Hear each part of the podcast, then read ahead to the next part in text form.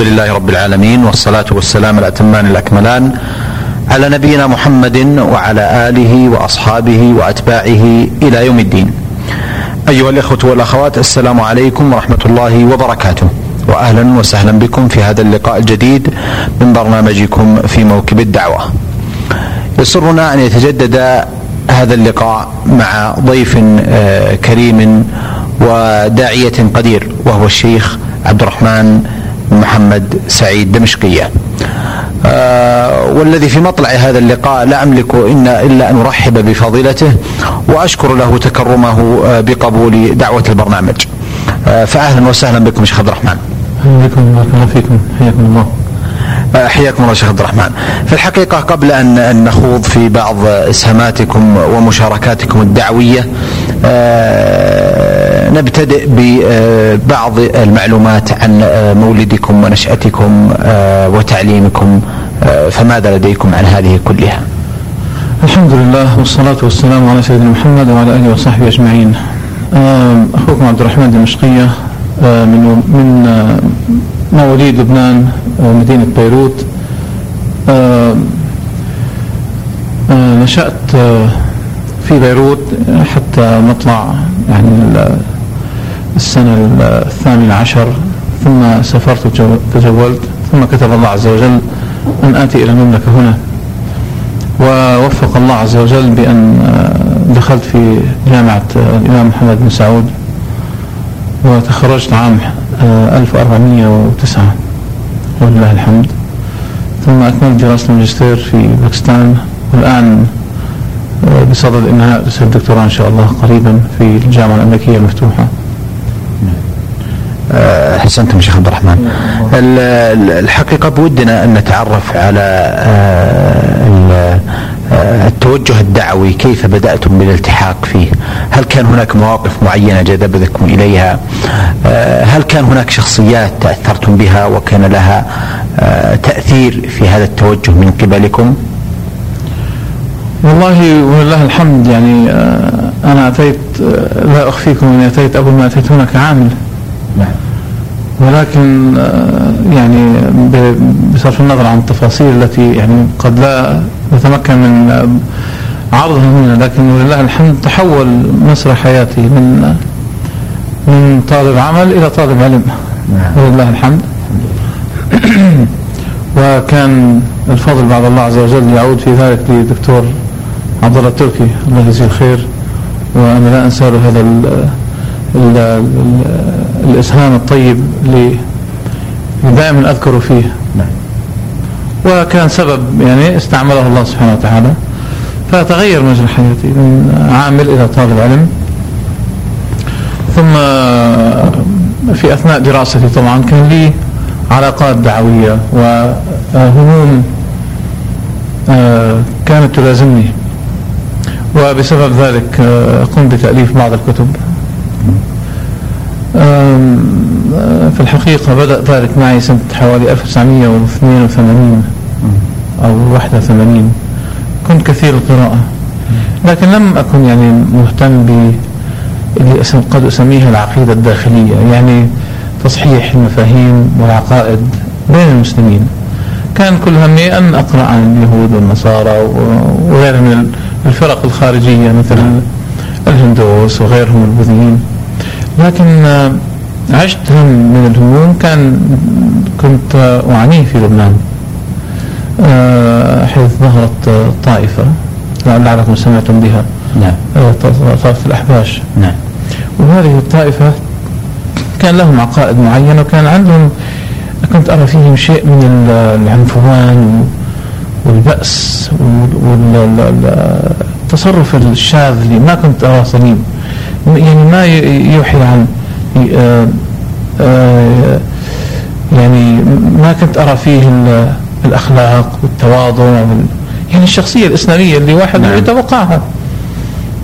فكنت أرى أشياء شاذة عجيبة باسم الدين فكنت طواق إلى أني أعرف إيش مصدر هذا الشيء. السباب والشتم والتعرض للآخرين والتكفير في أقل المسائل. حتى كنت مثلا أدخل مسجد فأجد بعض الناس خرجوا من المسجد وما صلوا. فأسألهم ليش ما صليتم فكان يقولون هذا الإمام مشكوك فيه. كيف مشكوك فيه؟ يعني يقولون مشكوك في عقيدته. فأنا كنت أفكر يعني الأصل في الناس الثقة إلا يتبين العكس. نعم. لكن كأن الأمر عند هؤلاء على عكس من ذلك. فطبعا بدأت أسمع أسبابهم لبعض المشايخ المعتبرين. مثال الشيخ عبد العزيز بن باز رحمة الله عليه. وهو أيضا كان له جهود جزاه الله خيرا. نعم. في أيضا تشجيعي وما أنسى له هذا. نسأل الله سبحانه وتعالى يجعل في ميزان حسناته. أيضا الشيخ عبد الله الجبرين جزاه الله خير أيضا. فكنت أرى من يعني سبابهم لهؤلاء العلماء المعتبرين الشيخ محمد بن عبد الوهاب ابن تيمية. ف يعني رأيت أنه الأمر يحتاج إلى من يتصدر. لا سيما كنت أرى أن هذا الهم لا يشاركني فيه أحد وأرى أن الحركات الأخرى والجماعات الأخرى عندها هموم أخرى نعم. هذا ما هو مشكلة نعم. وكان جل ما عندهم تجاه هذه الفرقة اتركوهم حتى يموتوا لكن الباطل إذا تركته ما يموت نعم. لابد من محاربة الباطل نعم.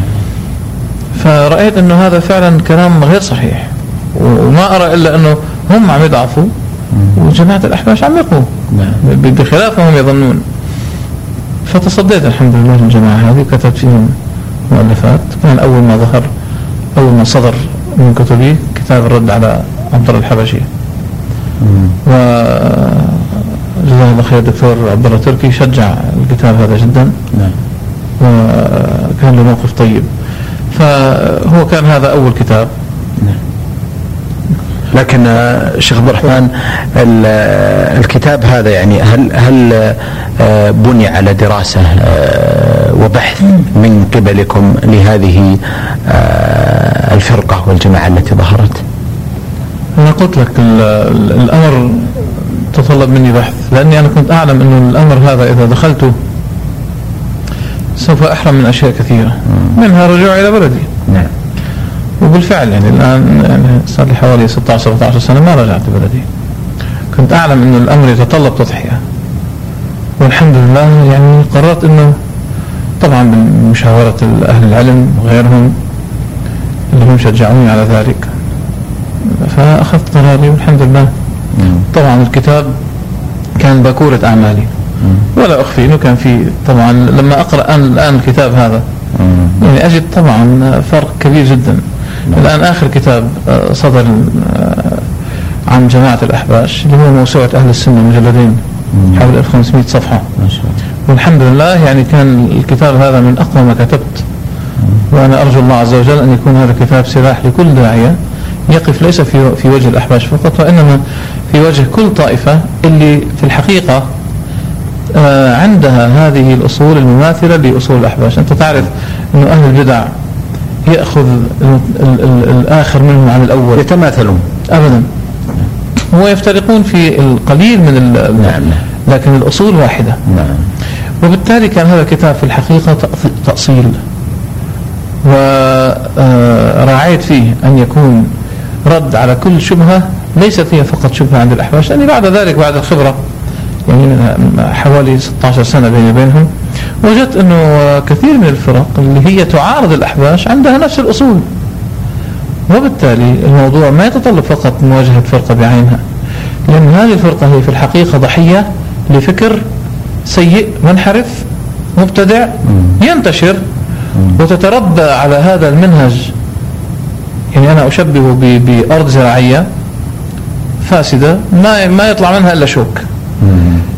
وبالتالي يعني كل ما يطلع من الفرق إنما هي بسبب هذا المنهج المتأصل الذي يتربى عليه ناس وينشأ عليه أجيال آه شيخ عبد الرحمن آه قبل أن نخوض في تفاصيل آه ومعلومات عن ما كتبتموه آه يجدر أن نسأل آه، آه، ألا ترون أن الواقع الذي تعيشه الأمة الإسلامية والخلل الذي نتج عن ضعف العقيدة الإسلامية وظهور مثل هذه الفرق المنحرفة والضالة يتعين فيه التركيز من قبل الدعاة والعلماء وطلبة العلم على ما يتعلق بعقائد الناس وتحصينهم من هذه التيارات المنحرفة والفرق التي تظهر بين عاونة وأخرى. جدا. هذا كلام سليم مئة بالمئة. لأنه في الحقيقة طبعا هم كانوا مما يؤثرون به على الناس. كانوا يقولون أنت تحاربنا طيب نحن نقول لا إله إلا الله. لماذا تحارب من؟ لا يقولون لا إله إلا الله. لكن في الحقيقة من يقول لا إله إلا الله ويخالفها مئة في المئة نعم. هو أخطر ممن يصرح بعدم آه، الإذعان لها وع- وعدم قبولها لأنه هذا تعرف أنه عدو.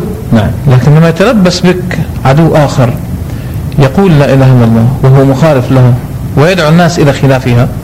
مثل أن يقول لا إله إلا الله لكنه يس- يستغيث بالأموات من الأولياء سواء كانوا أولياء عرفناهم أولياء أو لم يكونوا من الأولياء. آه، لا يجوز الاستغاثة بالميت مثلا. نعم. ف... فكنت أقول لهم أنتم تقولون لا إله إلا الله لكن تخالفونها. لأن الله عز وجل يقول قل ادعوا الذين دعوتم من دون الله لا يملكون لكم مثقال مثقال ذرة في السماوات ولا في الأرض وفي آية أخرى يقول سبحانه وتعالى إن الذين تدعون من دون الله عباد أمثالكم فادعوهم فليستجيبوا لكم إن كنتم صادقين. فكنت أجد هذه الآيات تتعلق عن دعاء غير الله عز وجل وهي آيات كثيرة جدا. ولا تكاد ترى آية تنهى عن السجود لغير الله إلا آية أو آيتين في القرآن. لا تسجدوا للشمس ولا, للقمر واسجدوا لله الذي خلقهم فهؤلاء يخالفون ال- ال- صميم العقيدة الإسلامية. وبعدين لابد من أجل الانطلاق انطلاقة صحيحة في مواجهة عدو الإسلام لابد أن يكون الجسد الإسلامي من الداخل سليم. يعني تصور واحد جندي مريض تقول له قوم وحارب ما يستطيع. وكذلك الإسلام إذا كان عبارة عن جسد تتخلل أمراض نعم لا يمكن لهذا الجسد أن يقوم وينطلق. فلذلك أنا أرى وهناك نقطة مهمة جدا وهي أن عدو الإسلام يعلم أن ضرب الإسلام من داخله أوفر عليه وأسهل وأكثر ثمرة من ضرب الإسلام من الخارج. وبالتالي أيضا بالمقا... ب... ب... ب... باقتران ال- ال- الواقع اللي بقرينة الواقع اللي عشته وتجربة وجدت أن كثير من أهل البدع إنما هم مؤيدون ومدعمون من قبل أناس من الخارج ليسوا بمسلمين نعم. وبالتالي ال- الأمر يعني صار عندي واضح بأن مواجهة هؤلاء يعني هي أجدى من مجرد مواجهة العدو من الخارج. وهذا الذي فعله أبو بكر رضي الله عنه. يعني كان من الممكن أن يقال لأبي بكر اصبر على هؤلاء هؤلاء مسلمين من أجل أن عندنا الآن فتوحات وعندنا كذا. لكن أبو بكر رضي الله عنه أصر على حرب هؤلاء. وفعلا كان رأي أبو بكر بشهادة كثير من الصحابة هو الرأي الثاقب وخمدت فتنة لولا أن أبا بكر رضي الله عنه قام وأخمدها لكان الله أعلم كانت امتدت وكثرت الفرق أكثر مما نحن عليه. وهذا وهذا أيضا الذي فعله علي بن أبي طالب رضي الله عنه. حينما حارب الخوارج ولم يبق منهم إلا القليل و- ولا ويعني ذهب أكثرهم ولم يبق منهم إلا أربعة هربوا إلى ما وراء النهر ثم بعد ذلك خلفوا أعداد هائلة. آه، آه، حوربوا بعد ذلك. فأنا أرى أن تصحيح عقائد المسلمين تصحيح عقائد المسلمين هذا أولى. وإلا لو لم نصحح عقائد المسلمين لكان بقاء المسلمين على ما هم عليه فتنة حتى للذي يريد أن يدخل الإسلام. نعم صحيح. نعم؟ يعني تصور الذي يدخل الإسلام. ويذهب إلى مثلا مسجد الحسين في, في, في مصر وينظر إلى ما يفعله الناس من الطواف حول القبر ومن الاستغاثة بغير الله عز وجل وكذا. ماذا يقول هذا؟ يقول أنا خرجت مما كنت أظنه باطلا لكن رأيت شيء مثيل له. فما الفرق؟ لكن يا شيخ عبد الرحمن آه، الحقيقة بودنا أن نتعرف من قبلكم وأنتم آه، من آه، أو على رأس من بحث آه، هذه الفرقة واعتنى بدراسة أصولها ونشأتها ومبادئها أن نتعرف على أسباب نشأتها وبداية ذلك. طيب الفرقة هذه نشأت عن طريق رجل اسمه عبد الله الحبشي الهروي الأثيوبي من أثيوبيا. و كان في سوريا وكان له دور سلبي في مضادة وخنق الدعوات الإسلامية الإصلاحية في أثيوبيا. وكانت التجربة معه مثمرة من قبل أعداء المسلمين. فأريد أن تتكرر هذه التجربة في بلد آه، أرضه خصبة الأرض الفكرية فيه خصبة وتنتشر بسرعة معروف أرض لبنان الفكرية. يعني لبنان مرتبط ببلاد المهجر ما يسمى بلاد المهجر. صحيح. فأي فكر ينتشر في لبنان لابد أن ينتشر فورا في العالم كله, في العالم كله. نعم. ولذلك آه، تجد آه، المنطقة الصغيرة هذه في لبنان تجد فيها مدارس تتعلم مدارس يعني ينشئها الغرب مثل فرنسا إيطاليا ألمانيا أمريكا. مدارس كثيرة جدا.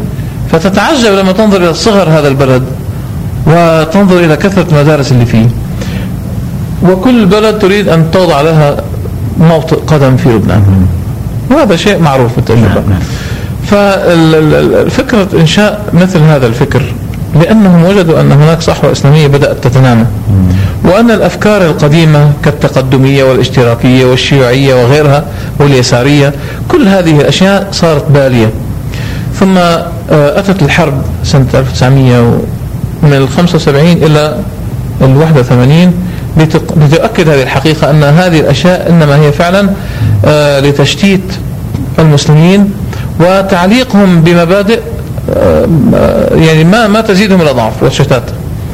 فلما رأوا الصحوة الإسلامية تتنامى لا سيما في لبنان وجدوا أنه آه، تفتيت الطائفة السنية في لبنان مطلب. وهذا الأمر مدبر له ومعروف. ولم تنشأ أو تظهر الفرقة الأحباش على الساحة إلا في سنة 1982 انتشار واضح رسمي وله كيانه وقوته. وكان هذا يواكب التيار الموجود اللي اللي آه، صار هو له التمكن في لبنان سنة 1982 ولما نشأ هذا التيار نشأت هذه الفرقة معه. فبالتالي كان هذا أمر مدبر له. على كل حال استغلوا آه، جمعية كان أنشأها الشيخ اسمه محي الدين العجوز قديما. والرجل كان يعني كبير جدا. آه، عملوا عملية معينة أخذوا هذه الجمعية من الرجل من الشيخ. ثم أسموها بجمعية المشاريع الخيرية الإسلامية. وهي مشاريع إنما هي مشاريع عقائدية شركية بدعية لتفتيت الصحوة الإسلامية وضرب المسلمين بعضهم ببعض وهذا الذي حصل لكن نقول كان في ذلك أيضا خير. وذلك أن هذا التحدي للفكر الإصلاحي أوجد عند كثير من الشباب المخلص الطيب أوجد عنده ردة فعل. فكثير من الشباب درسوا وتعلموا كيف يواجهوا هذه الفرقة. ولله الحمد أثمرت طلبة علم حتى في في يعني, يعني بينهم من عمره 17 سنة يستطيع أن يقف أمام هذه الجماعة ويناظرها ويكشفها ولله الحمد. والآن آه، يعني أبشرك بأن في لبنان صحوة وحركة سنية إصلاحية سلفية آه، جديرة بأن آه، تنمى وتغذى ويصبر عليها لأن أرض لبنان ليس لسبب أني كوني أنا لبناني أو كذا. نعم. لا والله. لكن أرض لبنان أرض كما قلت خصبة ويستطيع آه، يتمكن من خلالها من إنشاء أو نشر فكر معين في العالم كله نعم. بسبب هذه فهذا يعني أساس الفرقة ونشأتها آه، أصول آه، هذه الفرقة آه، شيخ عبد الرحمن على ماذا تعتمد؟ الفرقة هذه بارك الله فيك تعتمد على أصول لا تختلف كثيرا عن الأصول اللي عليها بعض الفرق الصوفية أو الأشعرية أو غيرها. يعني مثلا الحبشي يدعي مثلا أن الرسول صلى الله عليه وسلم يمكن أن أن يستعاذ به. وهذا فعلا شيء عجيب. أنا حتى في الصوفية ما وجدته. نعم. جواز الاستعاذة مش فقط الاستغاثة. الاستعاذة يعني أن يقول أعوذ برسول الله من شر مثلا كذا كذا. هذا كفر واضح ما عاد فيه يعني نعم نعم فهو يؤيد ذلك ويؤكده مثل كتاب يعني ذكر ذلك في في كتابه صريح البيان وكذلك في كتابه بغية الطالب وهم يزعمون أن الرسول أن أن شيخهم الحبشي يرى الرسول صلى الله عليه وسلم دائما في المنام ويقول له الرسول عليه الصلاة والسلام يا معلم التوحيد. لكن أي توحيد هذا؟ إن كان يجوز الاستعاذة بغير الله عز وجل فكيف يكون معلم توحيد؟ يدعي مثلا أن الأولياء يخرجون من قبورهم. إذا واحد استغاث بهم يخرجون من القبر يقضون حاجة المستغيث بهم لكن آه، يرجعون إلى القبر. وأنا أقول بلهجتكم أنتم وش بلاهم؟ آه، يقضون حاجة الآخرين ولا يقضون حاجتهم هم؟ نعم. ثم يعودون إلى القبر. فهذا كلام للأسف يعني كلام باطل. ومن عقائدهم مثلا التحايل. التحايل في في في أمور الدين مثل الحرام آه، يقلبونه إلى حلال. كيف؟ مثلا الكحول عندهم حرام مادة الكحول. طبعا الخمر عندهم يحرمونه لا شك. لكن السبيرت يقولون لا يجوز استعماله. لكن إذا اضطر الإنسان إلى استعماله يذهب إلى الصيدلي ويقول له أعطيني هذه القنينة ليس سبيرت الذي في داخلها. سبيرت يعني مادة الكحول فإني أعطيك هذا المبلغ بمقابل القنينة فقط. نعم. فبالطريقة هذه آه، طبعا قال شيخ في في كتابه وهذه حيلة يراد بها التخلص من الحرام. يراد بها التخلص من الحرام. هذا على من الحيلة؟ طبعا تسأل أنت على من الحيلة هذه؟ إلا على الله عز وجل. في في أمور طبعا هم مذهبيون جدا مكفرون كما قلت. في أمور العقيدة أشعريون ماتريديون لكن عندهم بعض الانحرافات العجيبة في في العقائد. شيخ مثلا يجيز أن مثلا يقول أن من عقيدة أهل السنة أن يمكن عقلا أن يقال أن الله عز وجل يعاقب الأولياء والأنبياء. وأن يدخل يدخلهم النار وأن يدخل الكفار الجنة. لأن لأن الملك لأن له حكم له التصرف مطلق التصرف في ملكه. وهذا الملك ملكه. لكن الله سبحانه وتعالى وإن كان الملك ملكه لكن له صفات أخرى. أنه حكيم أنه عدل أنه حق سبحانه وتعالى. وأنه لا يعمل لا يفعل إلا حقا. هذه نسوها. نسوانهم نسائهم مثلا آه، يخرجن متطيبات آه، يلبسن الزينة ومع طبعا بالرغم من الحجاب الموجود لكن طبعا التزين اللي يفعل يفعلنه يعني قد يغري أكثر من مرأة متكشفة.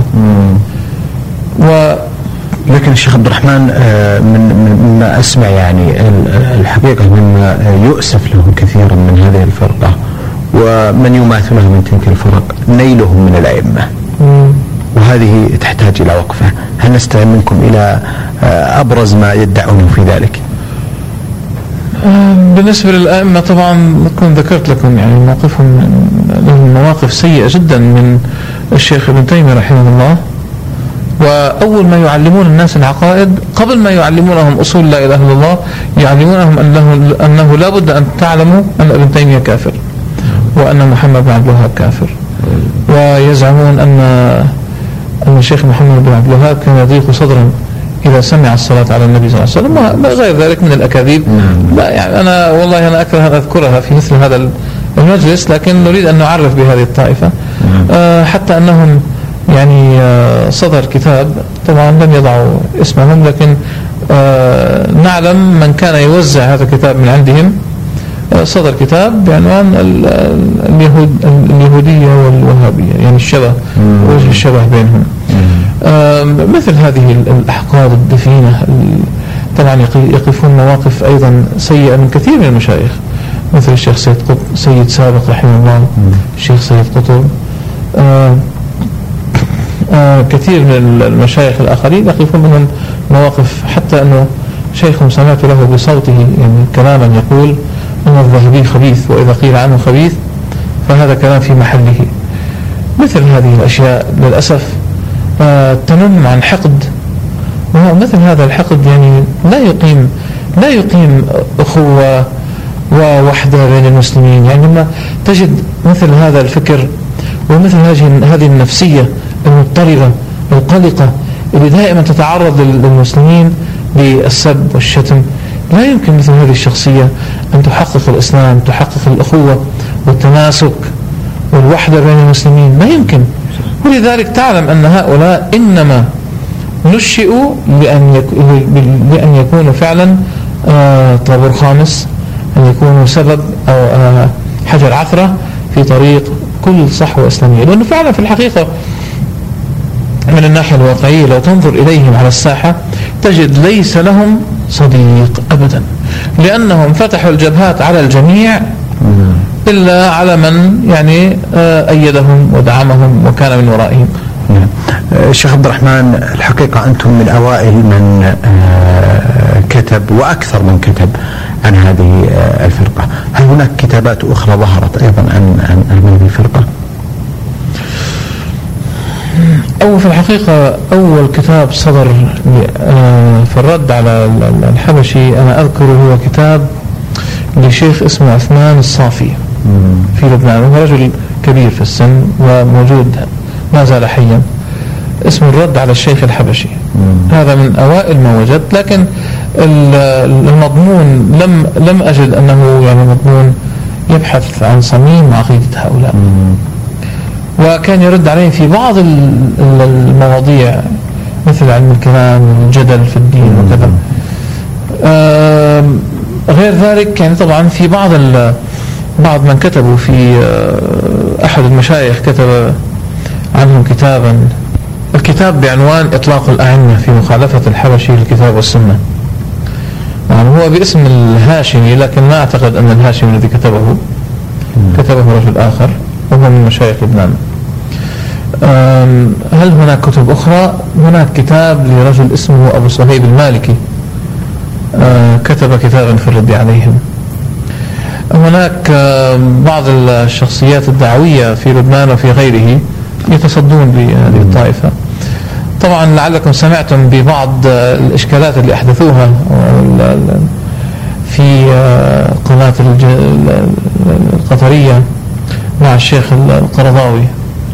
وطبعا الناس تضايقت من هذه التصرفات لكن كان هذا أيضا نموذج عن حقيقة موقف هؤلاء نعم. لأنهم أرادوا أن يشتهروا لكن لم يكن ذلك يعني محالفا لحظهم نعم.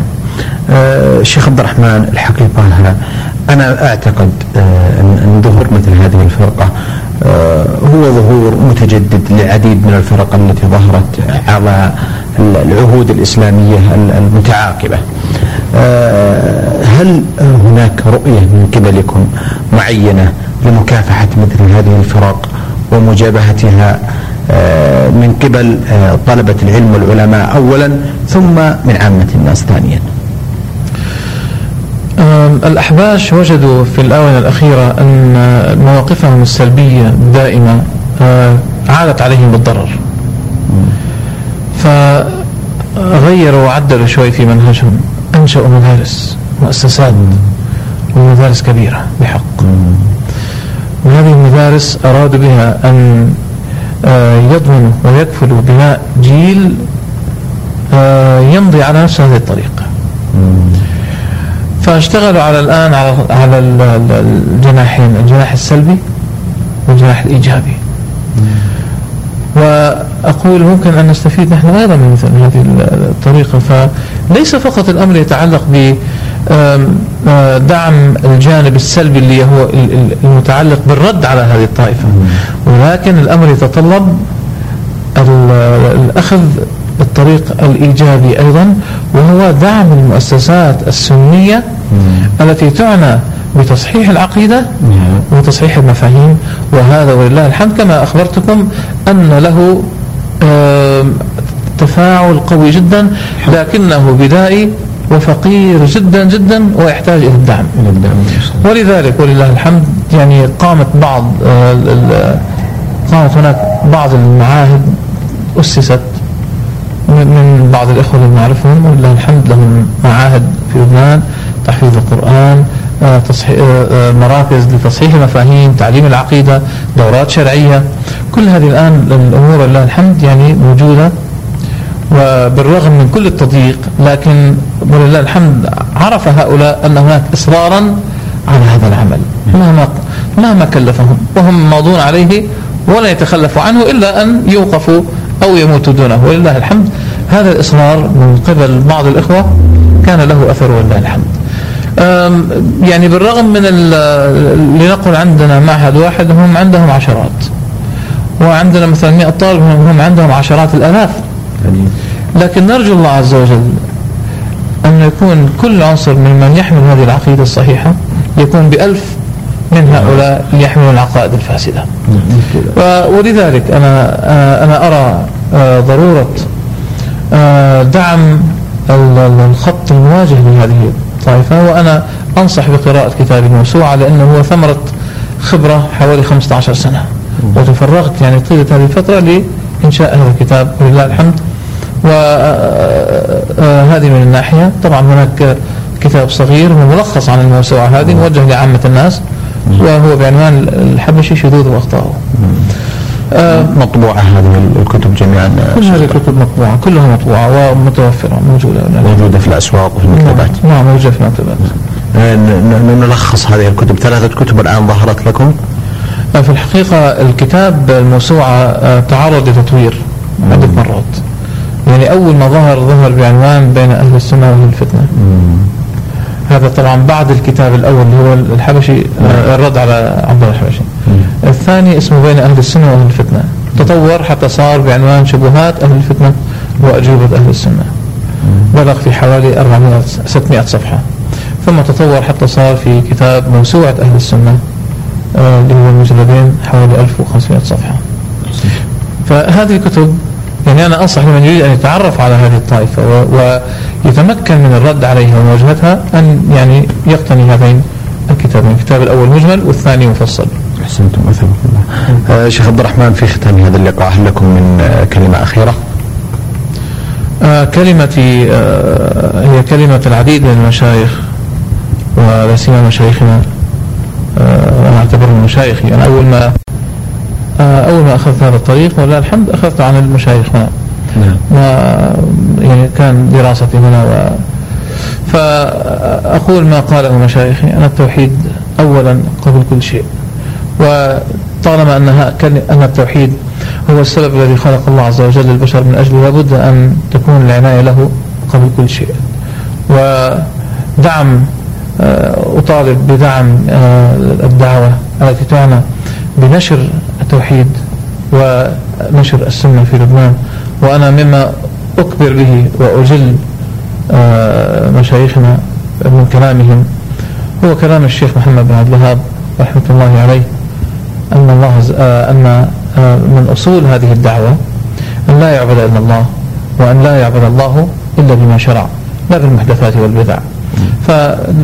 ولله الحمد هذا منهجنا في نشر هذه الدعوة ونتطلع أن تنتشر هذه الدعوة في بلادي وأن آه، آه، آه، تضمحل بل تنقرض إن شاء الله هذه البدع والشركيات التي فعلا نشعر بالأسى والحزن لانتشارها. فأقول الله الله في سد هذه الثغرة في لبنان والتركيز على دعم هذا نشر هذه الدعوة وتأسيسها في بلاد أرجو إن شاء الله أن تكون في المستقبل هي المركز الذي يكون له آه، آه، الثقل في نشر هذه الدعوة وفي الدفاع عن السنة ولعلكم سمعتم من بعض الأحاديث التي آه، تخبر عن أهمية بلاد الشام نعم. وأنه سيكون لها يعني دورها في نشر هذا الدين وأيضا مواجهة المسيح الدجال وغيرها من الأحاديث التي نعم.